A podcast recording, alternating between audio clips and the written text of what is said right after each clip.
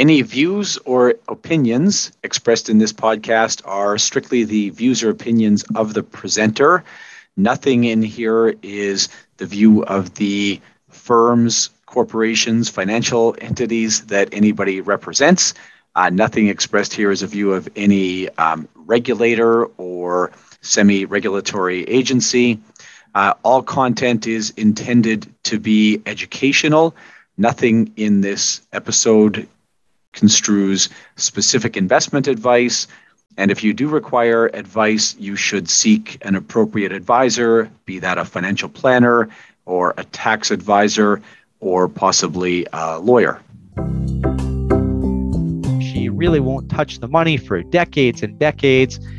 And it's the situation where if you had good investment knowledge and good investment experience, uh, you would go with a all equity or almost all equity investment. Um, but it's money that's invested in trust. So you kind of have to give up some returns here. It's a little bit of a source of frustration for me um, because I know what the right thing to do is as far as investing this, but the investments here are really pretty boring. This episode of the CE Drive podcast is brought to you by Business Career College. Business Career College is a leading provider of financial services education including the life insurance licensing program, the entire set of courses leading to the CFP certification, which is actually where I spend most of my time teaching and where I've met many of the participants in these podcasts. We also provide continuing education credits, live classroom and webinar instruction in support of the Elder Planning Counselor designation, and a few other odds and ends in support of folks in the financial services industry. You can find the full catalog of course offerings at www.businesscareercollege.com. And welcome back to the CE Drive podcast. This is Jason Watt. This episode will be good for no credits in British Columbia. It'll be good for an ANS credit in Alberta, good for life insurance credits in Saskatchewan, Manitoba, Ontario. It'd be good for an IAS credit, uh, FP Canada financial planning credit, IIROC professional development credit, and MFDA financial planning process credit. Okay, there's a little backstory to this episode.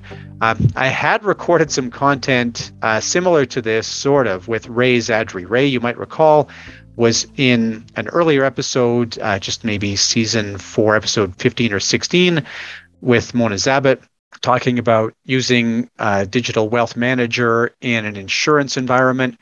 Um, and Ray and I had subsequently met and talked about him and his experiences with his son.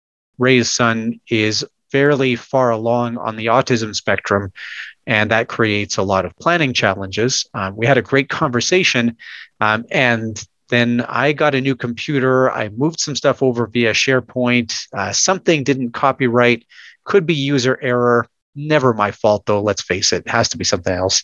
Um, so, anyways, that content is all lost. Uh, Ray has graciously agreed to meet me again to re record that, but we won't record for quite a while.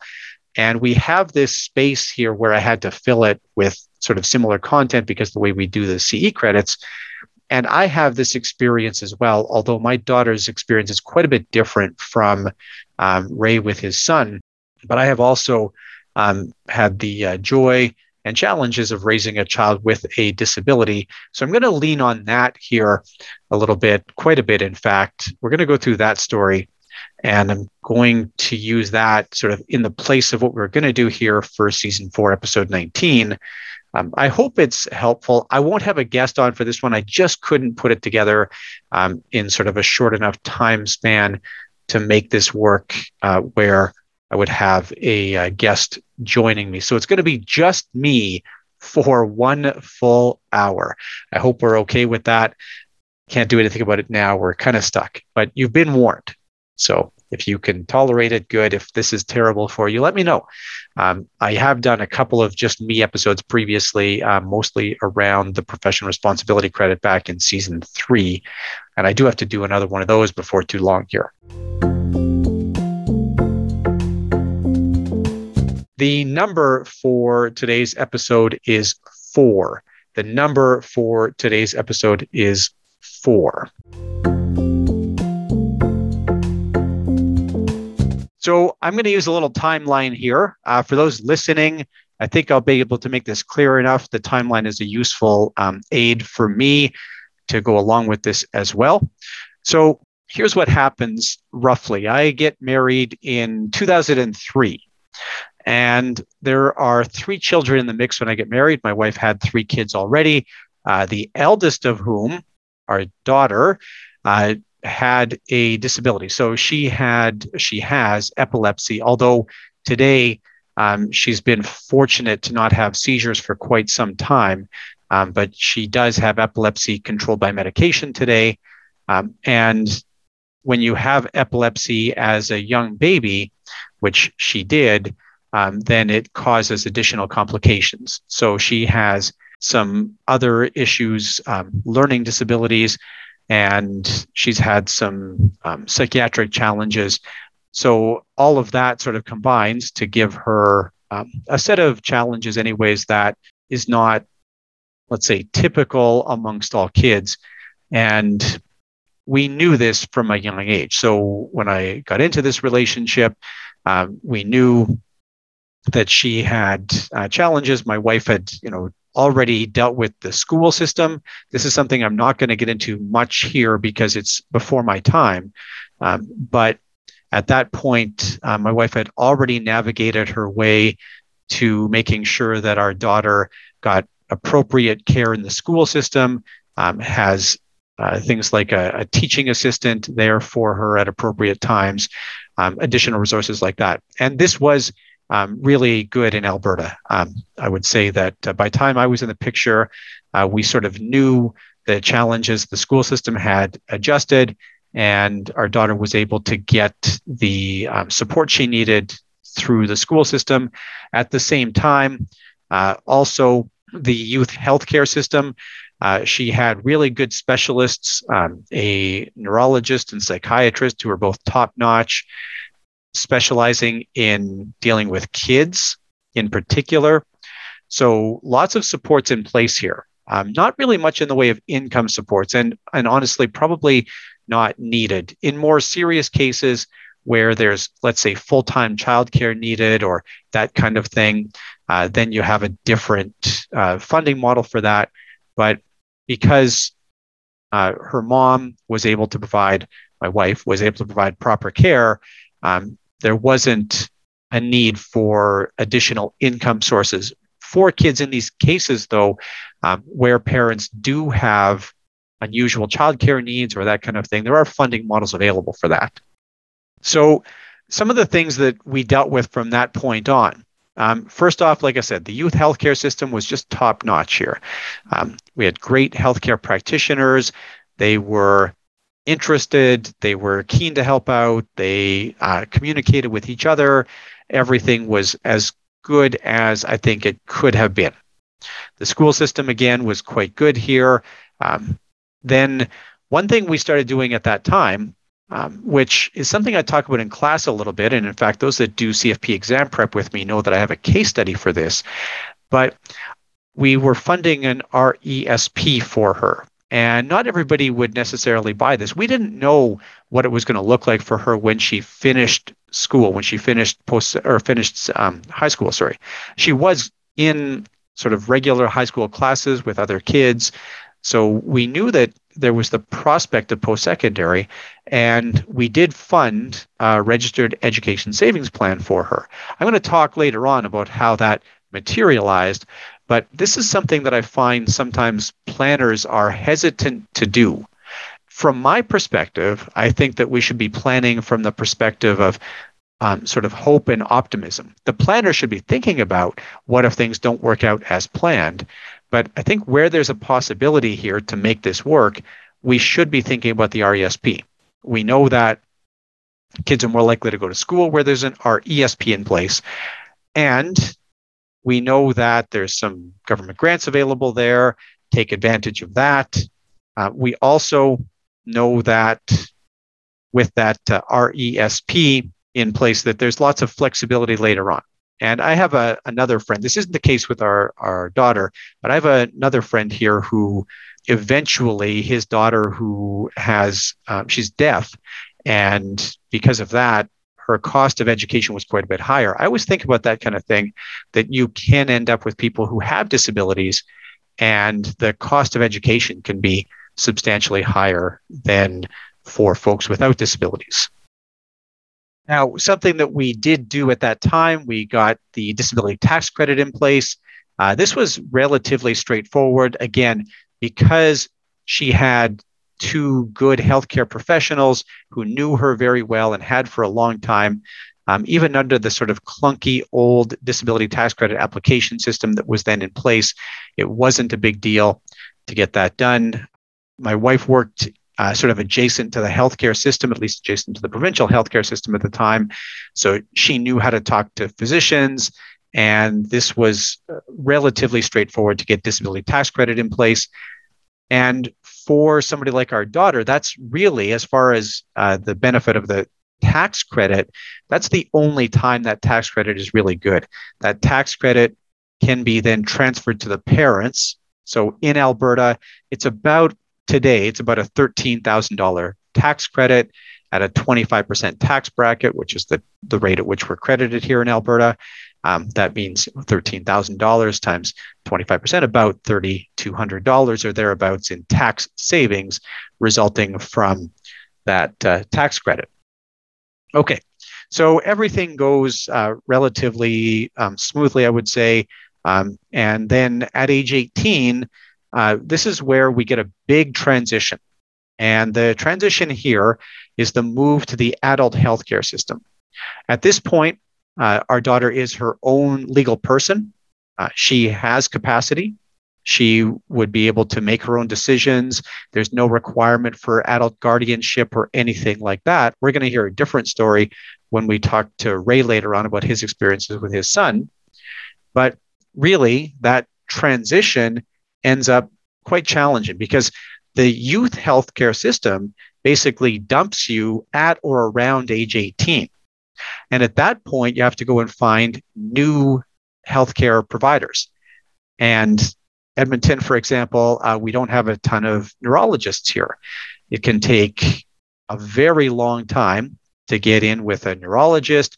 Um, psychiatrists are another matter here. Um, some psychiatrists are really, and I don't want to sound critical of the profession here, some psychiatrists are really there to write prescriptions. Some psychiatrists do sort of a counseling job. Uh, you maybe should have a counselor here. Our daughter was very used to a psychiatrist who also filled a sort of counseling role. And that's not necessarily what psychiatrists do. A lot of um, counseling, I think, in my opinion, anyway, should be delivered by people who are more counselor, social worker, that kind of thing, maybe psychologists or psychotherapists. So you get this maybe fine point about what that healthcare delivery looks like. But regardless of that, you just have these big gaps in the system here. So you have now an adult who has to graduate through the system. Now she lived with us. She stayed living with us for her f- first few years as a young adult. And so we were able to have some influence here. But in the end, you have somebody who has been sort of kicked out by that youth healthcare system and now has to move into that adult healthcare system. And that's a little bit of a challenge. Not all of her healthcare professionals got replaced right away. It took her a while, for example, to find psychiatrist that she was happy with. That's her prerogative. She should have healthcare workers that she's happy with, but it's not like you can uh, pick and choose. It's not like know, picking a restaurant to go eat at. It takes very long time to get in front of these healthcare professionals. Um, I have a a cousin who used to work in the addiction system and she said it's very very normal here i don't have any stats around this but she said it's very normal for uh, kids who are moving from that youth healthcare system to that adult healthcare system to get caught here and end up in addictions or end up homeless. And I can see why it was a tough transition. And it's one that I don't have any uh, great advice around, but I would say that if you're dealing with parents who have kids who have uh, challenges as teenagers, you should prepare them that the transition from teenager from 17, 18 to 18, 19, depending what province you're in, is going to be a difficult one. That whatever they were able to do as kids is not necessarily going to be the same as it is as they graduate into adulthood.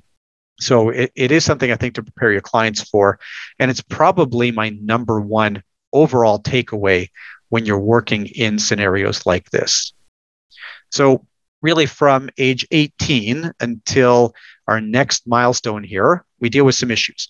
Uh, first off, mental health challenges. One of the things that happens here, sort of as a result of the difficult transition, is our daughter spends about five weeks in hospital, consecutive, five consecutive weeks on a psych ward. This is a very challenging thing.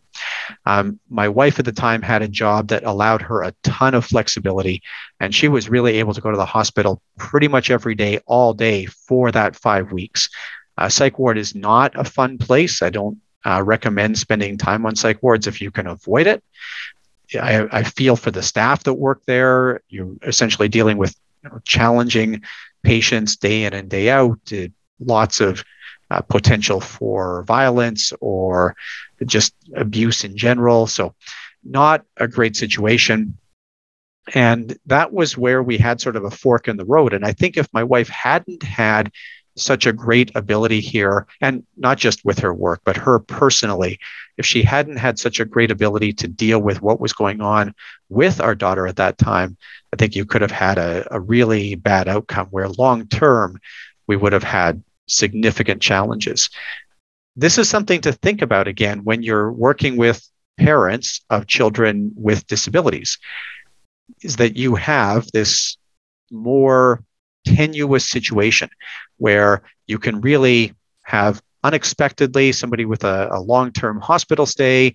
You can end up with some strain on everybody's ability to go to work and generate an income. That I think is something worth planning for. And it might be a case where you need a larger emergency fund.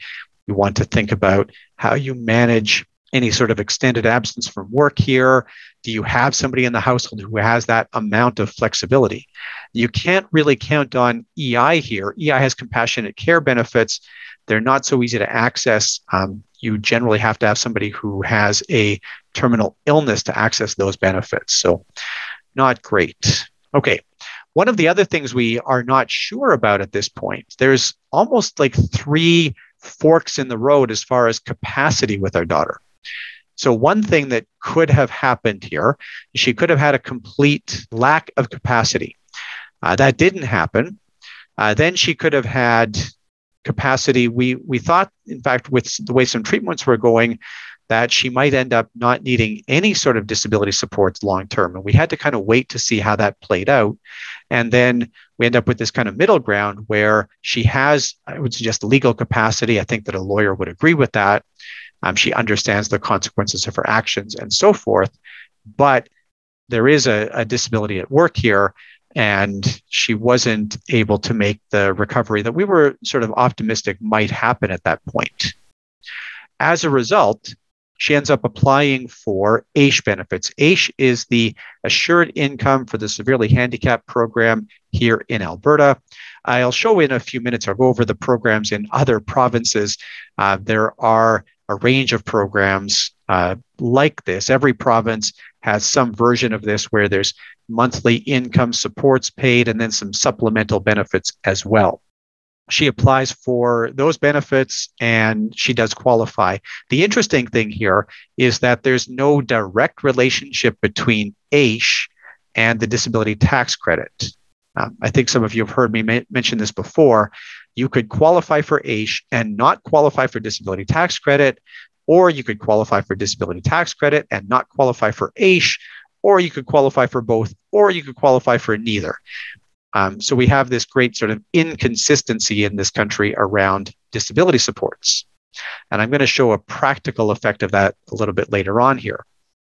Uh, some of you might recall that in December of 2008, we had the introduction of the Registered Disability Savings Plan, the RDSP, we did not immediately um, put our daughter into an RDSP. We weren't sure what was going to happen at that point. We weren't sure whether there might be a recovery. And because of the generous buyback provisions in the RDSP, it didn't make a lot of sense. So you might recall that with the RDSP, you can get grants or bonds up to 10 years back. So my thought process on this was always that if we sort of waited until 2011, 2012, thereabouts, that we could then fund the RDSP uh, to double the normal level or thereabouts and catch up on earlier grants and bonds. You can actually catch up faster than that. You can get a maximum of $10,500 of grants in one year and a maximum of $10,000 of bonds in one year, assuming you have that much catch up room available talk more about the RDSP in a little bit here. Okay, I'll take a moment here to talk about AISH, the Assured Income for the Severely Handicapped. These are the figures as of uh, April of 2022. So as of today, uh, $1,685 is the maximum income benefit for a single person. There are some supplemental benefits here. Um, if you have somebody with kids, for example, that adds about $300 a month to it. And there are some situations where you can get more than that, but 1685 is sort of the safe assumption for a single person to collect AISH benefits. Uh, that amount is non-taxable. And as of today, it's not indexed. This is something that the current government did in their early days in office is they said we're going to freeze the indexation on AISH benefits. This met with some uproar but it's still true today. The theory here, I guess, being that they're going to lift that indexation when there's a balanced budget, something like that. I, I don't know. I'm not uh, holding my breath for that. Now, what we generally see here, and AISH is pretty generous in this respect, is that you can earn some amount of what we call non exempt income with no clawback. So that's generally employment and investment type of income. You can have up to $1,072 of monthly income with no clawback at all. So you could go have a job and make eight or 900 bucks a month and have no clawback. If you start to make more money than that, then you're going to have a clawback, this 50% clawback on income up to $2,009. There are a few sources of exempt income. There are ways you can generate income and still collect AISH. Income from a registered disability savings plan would be the sort of best example of that. But there are others. Um, AISH does maintain a policy manual where you can see all of this. I'll include a link to that. I would caution that if you're outside of Alberta, this is vastly different.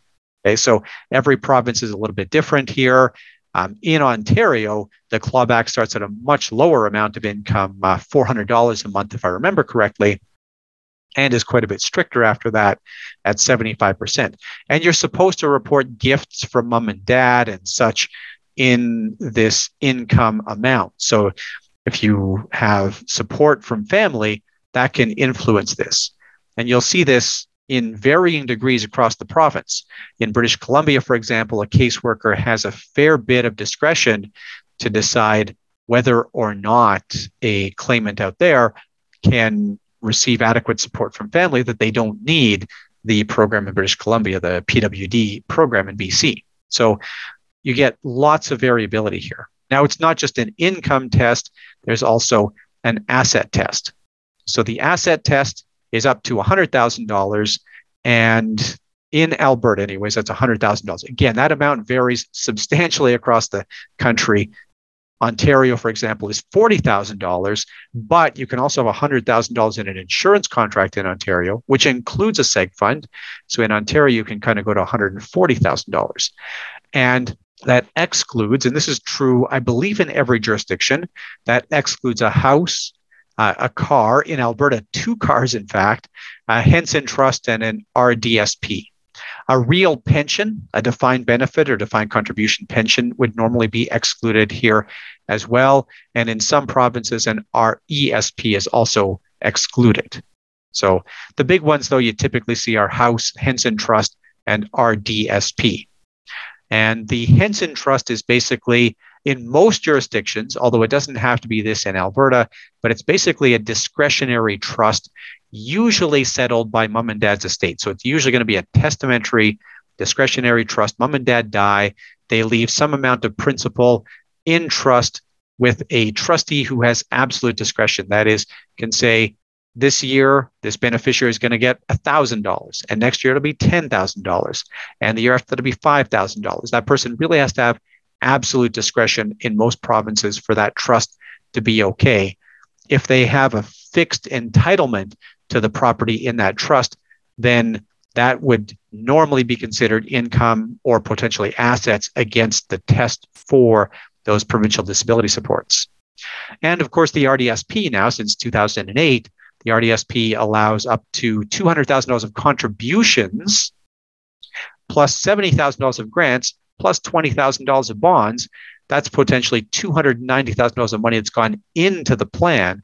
And you are going to see folks, maybe not quite yet, but probably by about 2030 or 2032, maybe thereabouts, you're going to start to see some million dollar RDSPs, RDSPs that that caught the maximum $200,000 of contributions already, and they keep growing, growing, growing. And that's fine. There's no limit to how much can be in the RDSP. The limit there is only around the grants and bonds and contributions, but the actual account balance, perfectly fine.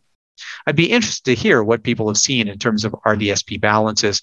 I find it's very normal today to see uh, balances in the neighborhood of a hundred or maybe one hundred and fifty thousand dollars. So one of the issues with this benefit with AISH, and I think this is true in general for provincial disability supports, is it does kind of encourage a disability mindset.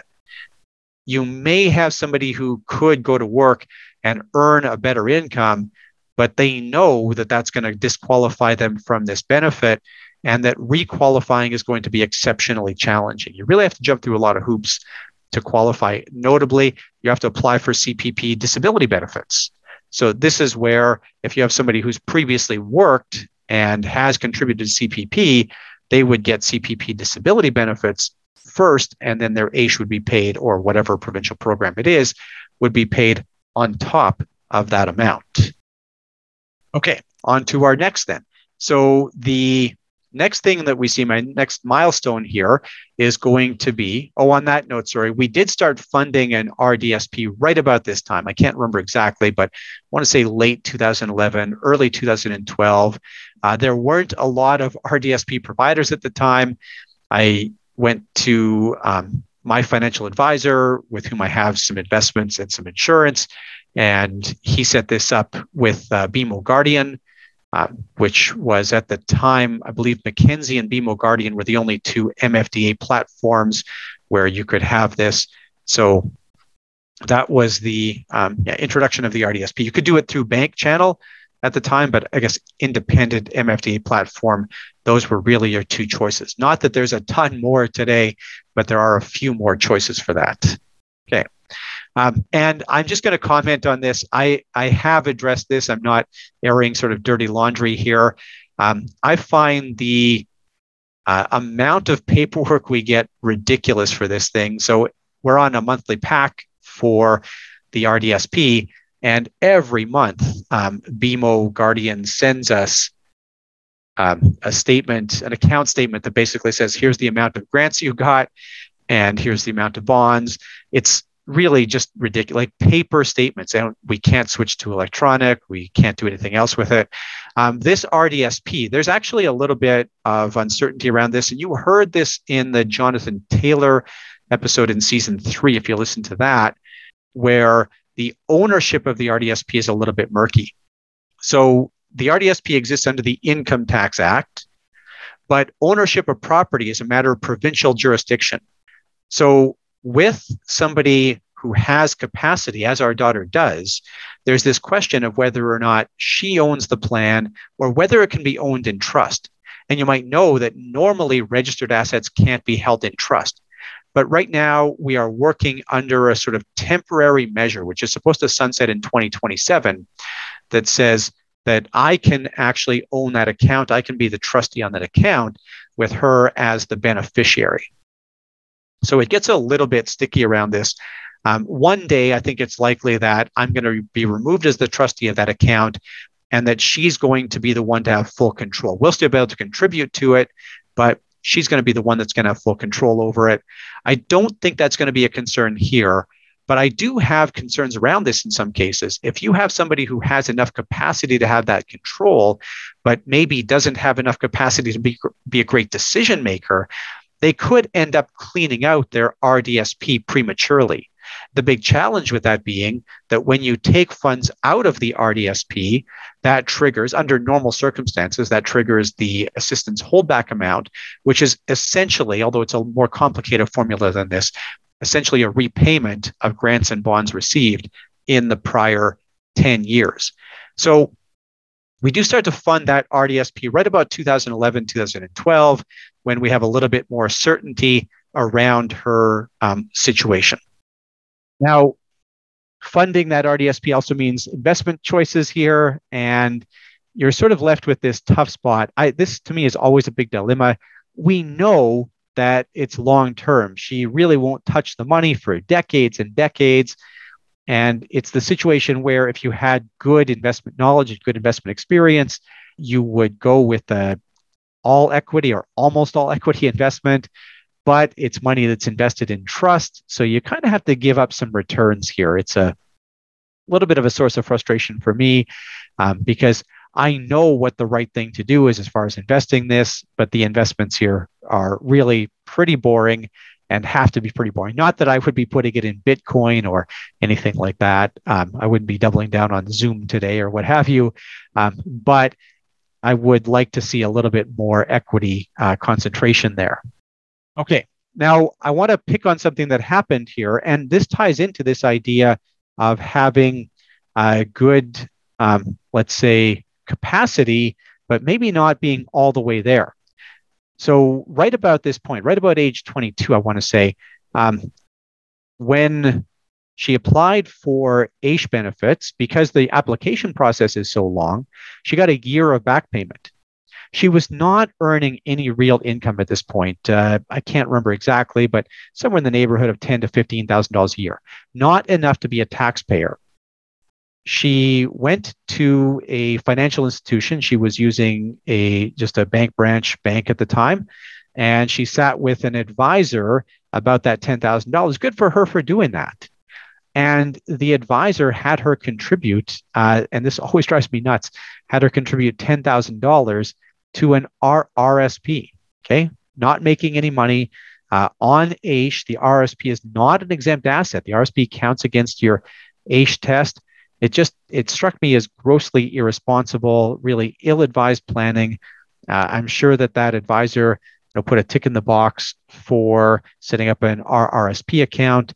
Um, even a TFSA would have been better here, and we did have TFSA in place at the time. TFSA still wouldn't have been great. It's still not exempt against the $100,000. Um, I know at the time that financial institution did not have an RDSP on its shelf. I'm not sure if they ever talked about the fact that she had a disability, and it's not immediately obvious. You could have a, a lengthy conversation with her and have no uh, awareness at all that she has a disability. Okay. Now, at that stage, roughly about that age, 21, 22, um, this is where um, she says, Look, I'm a young lady. I would like to live the sort of life of a young lady. She had been working at the time. Um, and she moves out on her own, which is great. We were very happy when that happened. We knew there was going to be some challenge with it, but we were very happy. It's, you know, that's an important thing for a young adult. And we really were very optimistic about this. At the same time, um, we were, I think, duly cautious. And what we see here over the next few years is a fair bit of instability. Okay? And this is really, um, I think, something again for parents of children with disabilities to be prepared for. Um, probably about once every 10 months or so, she would switch residences. In fact, um, one of her roommates uh, during one of those stints is probably listening to this podcast. She works in the business and would be I think interested to hear this. It's uh, you know funny how you, all these things go full circle. So just this amount of instability, and that puts some strain on us. We often end up helping her move, and not a big deal. We're there for her, um, but you know we have three kids, and you have to kind of balance that out a little bit. Brother and sister, sorry, the other the brothers would often come and help with the moves, and that's all. Um, you know that can be a little bit frustrating after a while. So um, lots of relocation here and lots of transition. Um, she worked a lot of retail type jobs, could never really find something satisfactory, occasionally ended up in management roles or that kind of thing. Um, and that was, I think, frustrating for her, uh, challenging to deal with. So that degree of uh, sort of transition and instability makes it hard for her to plan, hard for her to set good roots and just creates a lot of strain, I would suggest, on her and on everybody around her. Now, an interesting thing that happens at this time, um, at least now it's interesting. At the time, it was exceedingly painful. Um, the disability tax credit, uh, under normal circumstances, the disability tax credit has to be renewed every three to five years. In cases where the disability is um, never going to go away where the case is very obvious. So somebody with a terminal condition, uh, maybe something like Parkinson's, you're never going to have to reapply for your disability tax credit. But in cases like hers, you have to reapply usually every three to five years. And we had a reapplication here right around 2016. And we had taken it to her at the time, her actually still her psychiatrist, uh, that person filled it out. I felt like they did a good job filling it out. It wasn't uh, anything I anticipate any kind of problem with. We send in that um, DTC application, the form uh, T2201, uh, and uh, CRA rejected it. CRA actually, what the first thing that happens here is they ask for more evidence. So they come back, they didn't reject it outright. They sent a form back to the physician asking for more evidence. Okay, so the physician fills it out, gives more evidence, and so forth. And that form was rejected then. CRA came back to that and said, no, we are not accepting this. And there was just a massive amount of bad communication here. This was really poorly handled. Um, what happened was our daughter had named me as her authorized representative, um, doing you know the, through the proper. I think it's a T I can't remember the form, T1013, if I remember right. Anyways, I was properly named as authorized representative. So I was communicating back and forth with CRA. Um, they would occasionally hide behind a privacy wall where they would say, well, we can't share that with you. I'd say, why do we have authorized representative then? They lost at least two faxes that I sent. This was a real headache. Um, and we were dealing with the not to pin blame on them. I just would point out that there are different offices that handle different activities. This was done through the Surrey Tax Services Office, and they um, lost some communication. There's supposed to be a 90 day period in which you can file an objection when the disability tax credit gets rejected, um, but they didn't send any correspondence to the authorized representative, to me. Uh, they mailed it to her only. She has a disability. Um, I did end up getting around that. We ended up um, able to to get an objection in. Um, took about a year for CRA to process process the objection.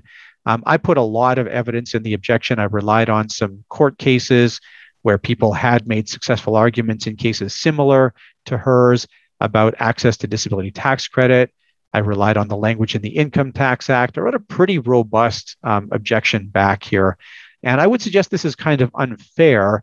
Um, it's the kind of thing, not that I would have done this to a level a tax lawyer would have. I probably care more, but no less than a tax lawyer would have. And I wasn't shy about putting in some hours. I think this is the kind of thing where if you'd gone to a tax lawyer or maybe even an accountant to get this work done, you would have had a lot of billings on it and I always wonder about this about people where their DTCs get rejected. A lot do.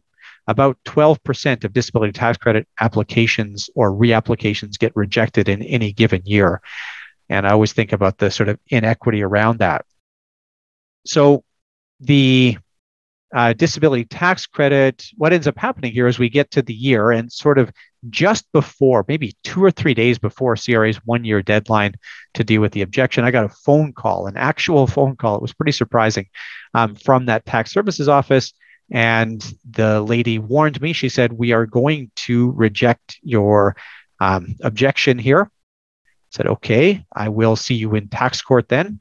And I started writing up my, um, I looked at the, the docket for the tax court in Edmonton. I knew that we were going to be uh, going to court in about November of 2019. Um, and I expressed that on the phone to this lady. I said, okay, we're, we're going to do this. We're going to go to tax court over this. And I believe we would have won in tax court. Now, what ended up happening about two weeks later, I got written communication from CRA saying, yeah, you're right. Uh, the objection is yours. You she should qualify for disability tax credit. I thought, well, that's a huge waste of taxpayer resources to have fought that battle um, over really something. I, the disability tax credit didn't even matter for her. That was not the point. She can't really use it. She doesn't earn enough income. That was my comment earlier that that disability tax credit is great for you know a, uh, household when you've got mom and dad able to use it when the child is a minor child. But once they're an adult, unless they're earning really good income, then you can't really uh, get any benefit out of disability tax credit. So that, that's sort of a tough one. But it was about the RDSP because the RDSP properly at that time, the rules were if you lose access to disability tax credit, the RDSP is supposed to be shut down. Now, what I did in response to that was we actually stopped funding the RDSP. When I got that word from CRA, I said, okay, there's a good chance our RDSP is going to get wound up here. We're going to have to repay grants and bonds. We get our principal back, but uh, and the investment gains would have been taxable in our daughter's hands and she would have actually gotten the principal. So we would have to negotiate that. There's no, it's not like an RESP where the principal is returned to the plan subscriber. There is no plan subscriber in an RDSP. There is only a plan beneficiary. So we would have had to collapse the plan.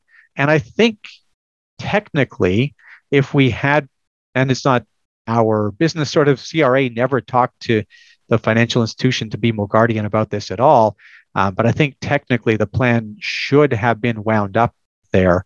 Uh, we were more than a year where the RDSP, sorry, where there was no disability tax credit. Now it ended up retroactively applying, but that is the trigger in the Income Tax Act, that more than one year with no, or that was the trigger, sorry, um, in the Income Tax Act, that more than one year with no access to the disability tax credit should cause a windup, should have caused a windup. That rule changed in 2019. And today, if you lose access to disability tax credit, basically no more contributions into the plan. And then starting at age 60, you'll take income out of the plan, but it'll continue to grow tax deferred. Now, the other interesting thing that happens right about that time is she calls us up and she says, Hey, I want to go to school. And she initially goes to one of the local post secondaries here, tries that out. That doesn't really turn out to be her speed, but we were so happy that she did it. And we did use the RESP at that point. So dipped into the RESP to help pay for that. And then she ended up going to a sort of career college where she took a, a six month certificate program in medical office administration. Great. We were very happy for her. Um, she did parlay that into a, a, couple of jobs afterwards. This instability in the job market still continues for her, and good for her. She doesn't deal very well with not being treated well at work. So when she's not treated well at work, she tends to um, pull pin. I would suggest she has a lot less tolerance for that than a lot of other people do. Um, I, now, part of that is she has that insulation available from AISH, so she's I think able to afford to have less tolerance than other people maybe do for being treated badly at work.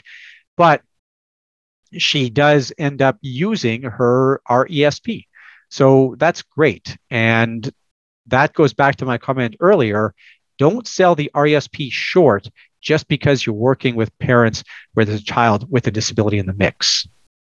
All right, the next step we see here is right about the start of COVID, actually, sort of curiously, right around the start of COVID, we see all this instability in housing and really the extent to which it causes her both financial and emotional strain is too much and some strain on us too, honestly. This is maybe a little bit of a selfish decision as well. And so, what we do here, I started looking at condos at the time. The Edmonton condo market um, still is quite depressed and at the time was really just terrible. And I looked at this, I thought, you know, I've never been a big fan of owning a condo. I know you have to have a larger emergency fund, you have to set up for a special assessment one day, you're sort of at the whims of the condo board. But, you know, she was spending um, a fair bit of her AISH money and really had to rely on roommates and that kind of thing just on rent. So she could have gone, and she had actually had um, one experiment with subsidized housing. That was not great. That was a pretty um, rundown building in a rundown part of town. Uh, we didn't feel great about having her there. So we looked at this and said, all right, look, there's condos on the market now for, you know, roughly a hundred to one hundred and fifty thousand dollars in decent neighborhoods, buildings that are, you know, reliable enough that, that we felt comfortable with them. And we looked at that and said, why don't we give her a hand here uh, with home buying?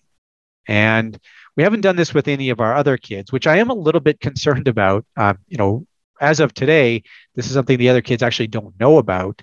But we, although we've given financial support to all the kids, um, this is the most um, most money at one time for any one of the kids, and we ended up funding the down payment here. Now, I love what we did here. I'm super proud of this and maybe ridiculously so. This is the financial nerd in me coming out.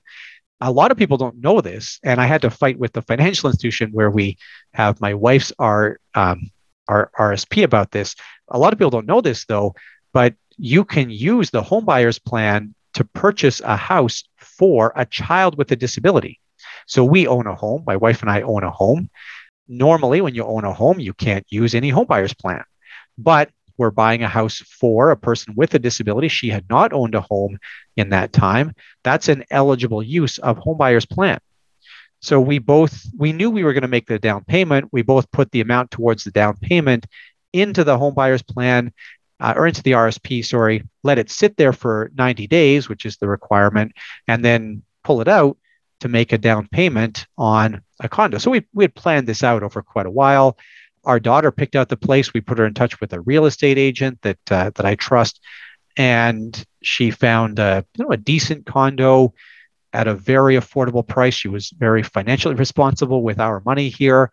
We made enough of a down payment that now her monthly mortgage, she pays the mortgage out of her AISH benefits and she pays the condo fees.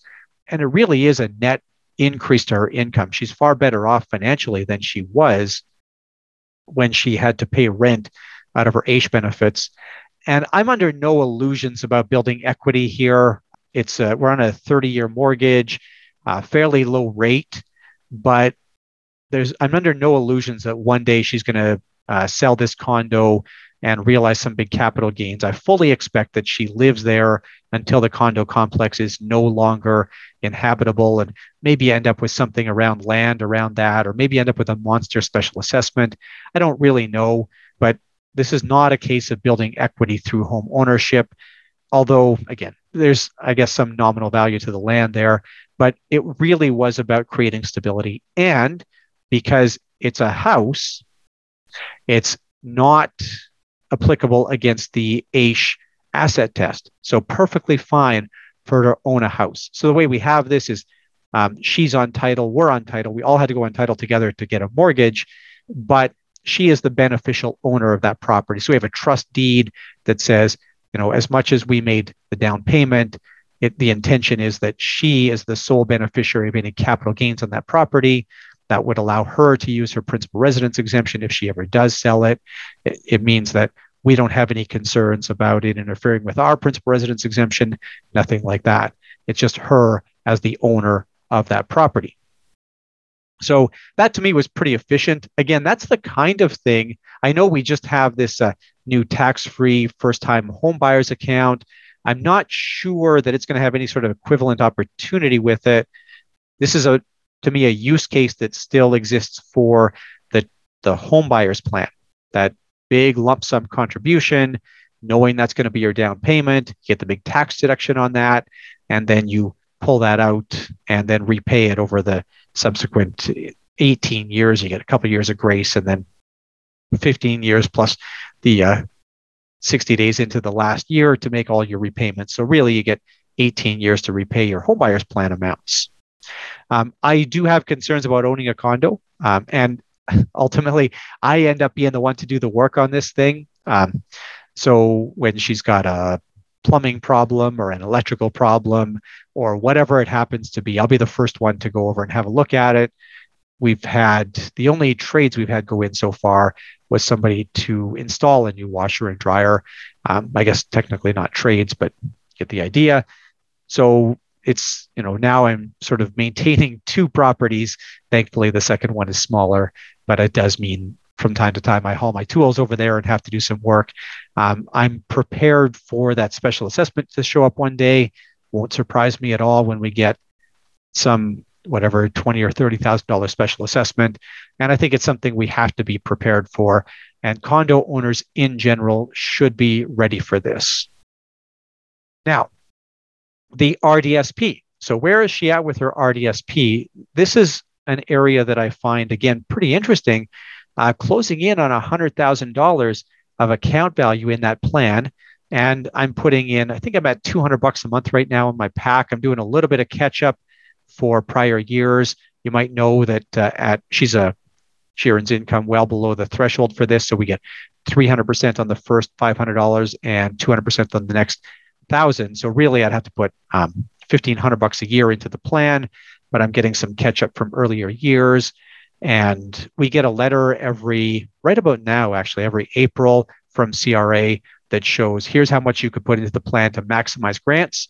And we're just sort of doing that until we're caught up, and then I'll pare back those contributions a little bit. But really, really close to that hundred thousand dollar mark. Although I I don't know what it is. Uh, we had a little bit of market correction the last couple days here. All well and good. What I know out of this is that assuming nothing drastic happens, that when she gets to age 65, where her AISH benefits end, she won't have much in the way of Canada Pension Plan, maybe a tiny little bit. She'll have old age security. Um, she won't have to rely on guaranteed income supplement. She'll be able to use the RDSP and really probably have the best financial life she's had. Keep in mind there that she may end up paying rent at that point. We'll see what's happened with the condo by then. So, this is going to give her um, good financial freedom right about the time that mom and dad won't be around for her any longer. Um, I don't expect that uh, you know we'll be um, able to financially support her that much. We'll be uh, maybe dead by then um, or at the very least worried about our own uh, financial independence. So I hope that's good. I, I, think it's a fairly detailed case study um, from both the financial, a little bit from the healthcare perspective on raising a child with a disability.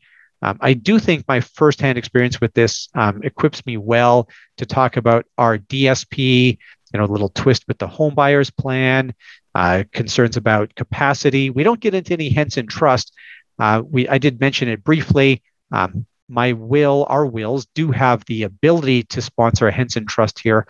I don't know if it'll be necessary. Um, it's that question of what's going to what age do we die at what's going to be left behind for her what does an inheritance look like so that may or may not happen um, i won't be around to find out all right. Thanks for joining me for that case study. And I have a few more comments here beyond that around folks with disabilities.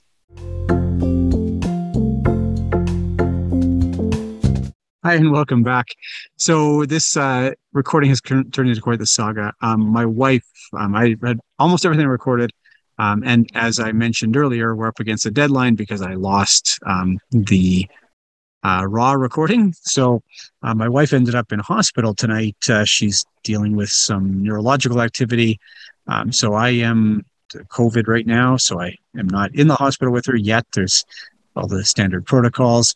Uh, so I'm sitting on a park bench um, about a block from the Grey Nuns Hospital in Edmonton. Waiting to get in, and I'm going to take this opportunity to record the last few minutes. So the sound and audio quality, um, sound and video quality will not be great, and I apologize for that, but it'll only be for a few minutes here. Um, so first off, before I get to what you see on the screen here, I just want to comment on joint ownership. Um, I talked about my wife and I uh, being on the mortgage. So we've co-signed and we jointly own this house with our daughter. Um, and I normally am not a fan of joint ownership. I specifically have an episode called um, "Why Jason Hates Joint Ownership" that uh, Christian and I recorded earlier this season. Um, and I still am not a fan of joint ownership in most cases. Um, in this instance, it was required. It was really the only way that my daughter would qualify for a mortgage. I was not prepared to gift her the amount of money to buy a house outright. Um, and I don't think we're at that much risk here. It's a secure debt. There's still a, a house behind it. So she can't incur really any more debt than the value of the condo. And fortunately, the value of the condo is already fairly depressed. So I'm not that concerned here about joint ownership going um, awry for us. And like I said, we have emergency funds in place and uh, so forth. And then we co-signed a debt, which again, I'm not normally a big fan of. Um, in this instance, um, I do have a fair bit of control over the circumstances. There's a geese flying overhead here. And um, and we we do have again, it's a a mortgage debt, so there's a secure debt behind it. I'm not as concerned as I would be where, and I don't know, I'd be curious to hear why I'm wrong here. I'd love to hear people fire back and say, Jason, you made a terrible mistake. Um, and maybe one day I'll find out that I have. But in a case like this, I, I couldn't see a better way to do it. And like I said, I think the reward here, and we've seen this now, she's been in the place for two years. It really has introduced an awful lot of um, stability into her life. Um, she still has employment instability, um, but her residence has been steady that whole time. It really lets her build some community. She's she knows her neighbors. She's friends with her neighbors. That kind of thing. Her friends, her social circle um, knows where she is. Like it's, I do like this. I think that it's a, a reward in that sense. So I'm happy with where we're at two years after the decision. Um, maybe 10 years later, I'll have a different, uh, different bit of advice about this. Um, but it just goes to show that there's no solution that's not, that's never a good solution. So, you know, joint ownership might work out. Co-signing for a debt might work out. I guess uh, we'll find out. All right. Uh, the screen here, what you'll see on the screen is um, programs by province. So um, I, I don't think I've ever seen a list like this. I'd love to see it. And I know that the government of Canada maintains some websites where you can do benefit searches. Um, they tend to be fairly, I don't know what the right word is. You you can search for disability supports, but you can't necessarily search for the income disability support for that province. So this is a listing of all of the provincial income disability support programs it's curious here. New Brunswick and Nova Scotia both call their program uh, DSP. Actually, uh, curiously, New Brunswick calls it Disability Support Program and doesn't abbreviate it. Uh, Nova Scotia calls it DSP and does abbreviate it. Uh, PEI used to call theirs the same thing, but it's now Access Ability Supports. Um, and Newfoundland is a little bit of an anomaly here. Um, Newfoundland does have a bunch, Newfoundland, Newfoundland and Labrador, sorry, Newfoundland and Labrador. There are a bunch of supports here but it's not like in other provinces where there's kind of one income support program. It's sort of a, a mishmash of uh, different programs. So you can uh, Google all of these or whatever you need to do for the province you're in. Um, they all have their uh, specific set of rules around how they test income and assets, and they all have it. They all have income or asset tests.